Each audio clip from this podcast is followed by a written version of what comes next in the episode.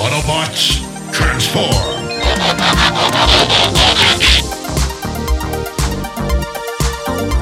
Well, hey, welcome back to the Transformers Nitpickers podcast, Joe. I'm Paul. I'm John. And today it is the episode you never saw. It is Return, our Scorponok. This episode was written by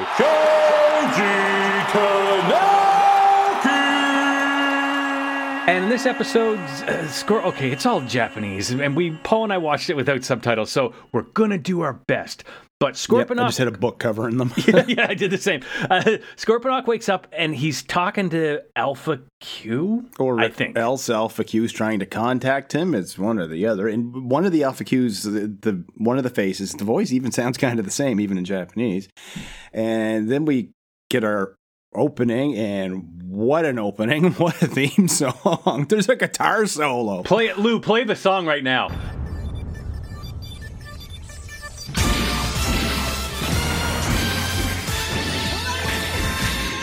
Yeah, it is so good. It is just, it's way better than the North American version. Um, but yeah, like you said, there's electric guitar solo and everything. And then we go to Jetfire. He's saluting the Autobots. He runs off. And then Kicker's laying in his bed thinking. Here's one thing I do like there's, there's not as much talking, there's just solemn moments. Yeah. He's just lying there staring at his ceiling, and I think now Ironhide is thinking about Scorponok, and I gotta say, I like Ironhide's Japanese voice a lot better. Like, he, he kind of sounds like a badass. I mean, for all I know, he could be doing some kind of. You need to speak Japanese to understand it's like some kind of a hick accent or something. I have no idea, but he sounds kind of cool. I would argue, I would have 100% argue that you need to understand Jap. You need to know Japanese to understand it. um, so we go back to Alpha Q and Scorponok, or he's talking to Scorponok more. I think it is telepathically because then it seems like Scorponok wakes up inside Unicron. And the okay, the Decepticons. There's a bit where Megatron yells at them, and then he talks. I don't like his voice as much as David Kaye. I take No. David Kaye. over Denny Day over this guy. Um, but it's so dark, and I don't know any of the voices in Japanese that I have no idea who's talking. it looks at the end though that whatever they're talking about is Snowcat's fault because he kind of looks kind of defeated near the end of it. I will take your word on it. Uh, so then Kicker walks outside with Ironhide, and I guess he's talking to uh, Alpha Q, who's in the sun that they're looking up at the red sun. He's staring at the sun, And they talk. and they talk for a long time. hmm And we see the flashback of when Scorponok went off to blow up the planet way, way, way back in the day, and then of Alpha Q remaking him, and then Scorponok lands on Desert Planet. Is that that's that's a thing, right? He lands on that with the Terrorcons. And there's like this weird castle. It's this old crumbly, looks like an old sand castle. Um, but then, uh, yeah, he, he arrives with the Voltronicons, and then uh, Snowcat, Mirage, and Demolisher overseeing the Flyacons uh, harvesting energon from, I guess, asteroids. Starscream shows up, says something, he leaves. Okay. Yeah, that's my exact line. and then Mulrooney detects a planet or something. Uh, she's on the bridge of the Miranda 2, and Optimus talks after a bit, and I will take Gary Chalk's Optimus over this guy any day of the week. Mhm. And I, I did recognize one word here. Uh, RC asks Misha something, and Misha says "Hi," which means yes. So I, I got that. there, was, there was another word I recognized, which was Alpha Q. Because they say that a lot. They say it was just weird that Alpha Q is his name in Japanese. Well, in uh, Megazarak, they, they say that a lot too, which I guess is Scorponok. Yeah. Uh, speaking of who, uh, he's standing in the desert now, and he's still getting Alpha Q in his head, I guess. Um, and then those other Decepticons, Snowcat, Mirage, and Demolisher. Um, oh, and uh, yeah, yeah, Mirage is there. I kind of like Mirage's voice a little more, but I think only because I can't really stand much of Mirage in the North American version. And I recognized another Japanese word here because when Scorponok starts laying waste to this desert palace thing, I called it. Uh, you can hear Alpha Q say "Yame," which means stop. Uh, but he doesn't stop. He keeps shooting, and then the Terrorcons show up. And then this, I think, is a commercial break. Uh, and when we come back, Kicker and a bunch of Autobots are just in the desert now. Yep, they're just out here, and Scorponok keeps attacking this place, and Megatron flies in, and Optimus and Wingding combine. Yeah. Oh, uh, two things I'll say about Kicker. One, he's riding RC, which we don't really see him do in the North American version. I wish I saw him do that more. Um, and also, he sounds just as annoying in the Japanese version as he Oh, does yeah. in the English. I do not care for his voice. No. Uh, so that he's and he's talking to Alpha Q a whole bunch um, telepathically, I guess.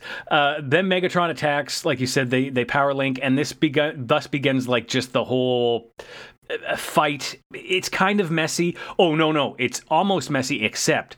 There's this one quick interaction with Hotshot and Starscream that is fucking great. well, yeah, because Hotshot just shoots him in the face, basically. But it's it's like Starscream lunges at him. Hot Shot does a bit of a it's almost a hip throw, but like a spin move, throws him off, then throws him again. There's they actually interact and they move around a lot more. Where I'm used to just seeing them stand there and go as they shoot their guns. Yeah, there was none of that with any of them shooting. None of them were going, uh, uh, uh. Not one. like- It makes me realize how many of the problems must be in the translation.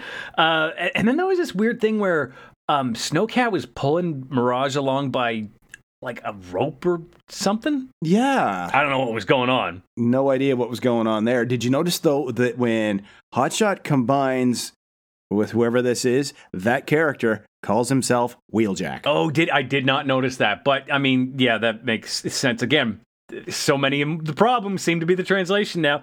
Uh, Kicker shows up around here. He calls the Energon sword. That was just as dumb as it is in the uh, English version. But he does a neat thing where he drives along and like uh, hacks at a at a Mirage a couple times and knocks knocks some of the Decepticons over with the uh, sword. Neat move. And then uh, Ironhide and uh, Scorponok square off. Yep, and Scorponok just smashes him through the wall into this, I I call it a ruined palace. And Scorponok must mention something about Inferno to Ironhide because there's a very brief shot of Inferno's face, and Ironhide just fucking loses it, just runs at him. Yeah, gets knocked back. These two have a pretty good uh, squaring off, we'll say. Uh, it gets knocked back, fires at, at Scorponok a couple times. Scorponok blocks it with his hands, and when he pulls his hands down, Ironhide's run off and hid. I like that. Yeah, Does it seem to you that Alpha Q warned Scorponok Yes, that yeah. Ironhide was Ironhide about to jump down on him? Yeah, yeah. There's that whole kick because uh, the outside the battle rages on, and it's kind of confusing and clumsy.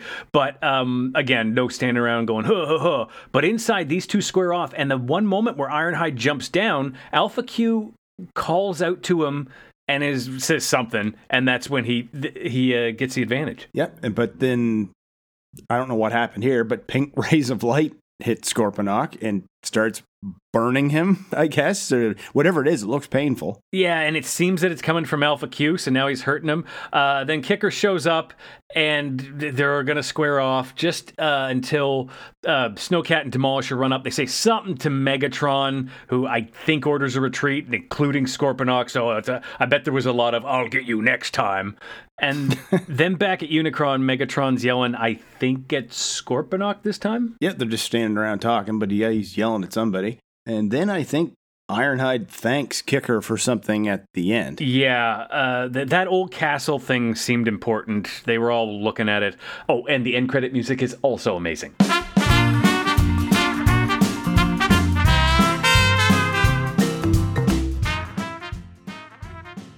What? Do's the thing. I don't speak Japanese. Yeah, yeah, cut the music, Lou. There's no rant for this thing. But uh, this is the end of another episode of Transformers Nitpickers podcast show. Obviously, some kind of bonus episode. Paul, uh, it's weird to ask, but what did you think? I wish I spoke Japanese because I it, just even the pacing with the way they're talking, it, it doesn't seem like there's any. I don't know what you would call it, but uh, just where Hotshot's lines seem so phoned in and bored and everything else, these guys all seem like they're actually invested in their characters. I could be way off on that, probably am, at least some of the time, but it, it sounds to me like they mean it. Yeah, no, some of the voice actors emoted way better than um, the English version. The action I kind of liked a little better than a lot of the action I've seen.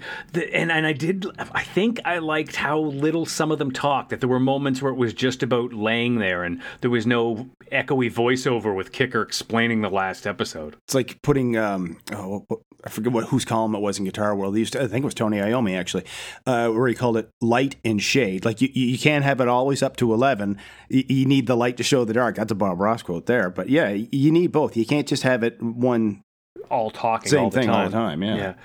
Uh, anyway, uh, so that that was it. It's uh, I, I- don't know. It- you can find this episode on YouTube, dear listener, and there are subtitles. Paul and I just didn't read them because hey, why not? We'll try something fun. Uh, which is probably why this episode is like 11 minutes long.